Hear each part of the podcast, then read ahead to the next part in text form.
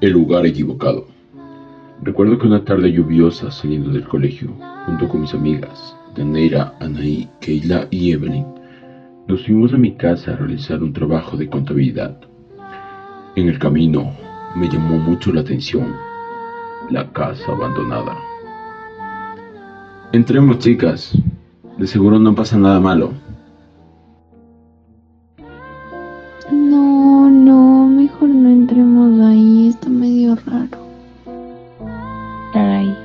Sí, es verdad, da mucho miedo.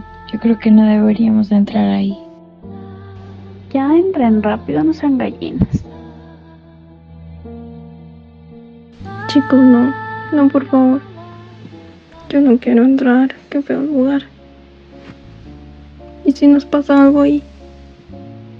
Deberíamos irnos.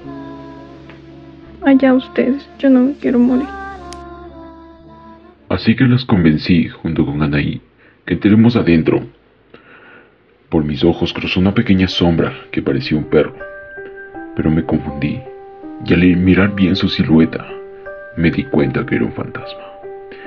Traté de ocultar mi miedo. Entonces comenzó el caos, comenzó la destrucción. Mis amigas desaparecieron. Entonces sentí una extraña sensación que rodeaba mi cuerpo y la rara sensación de matarme, que me llevó a la locura.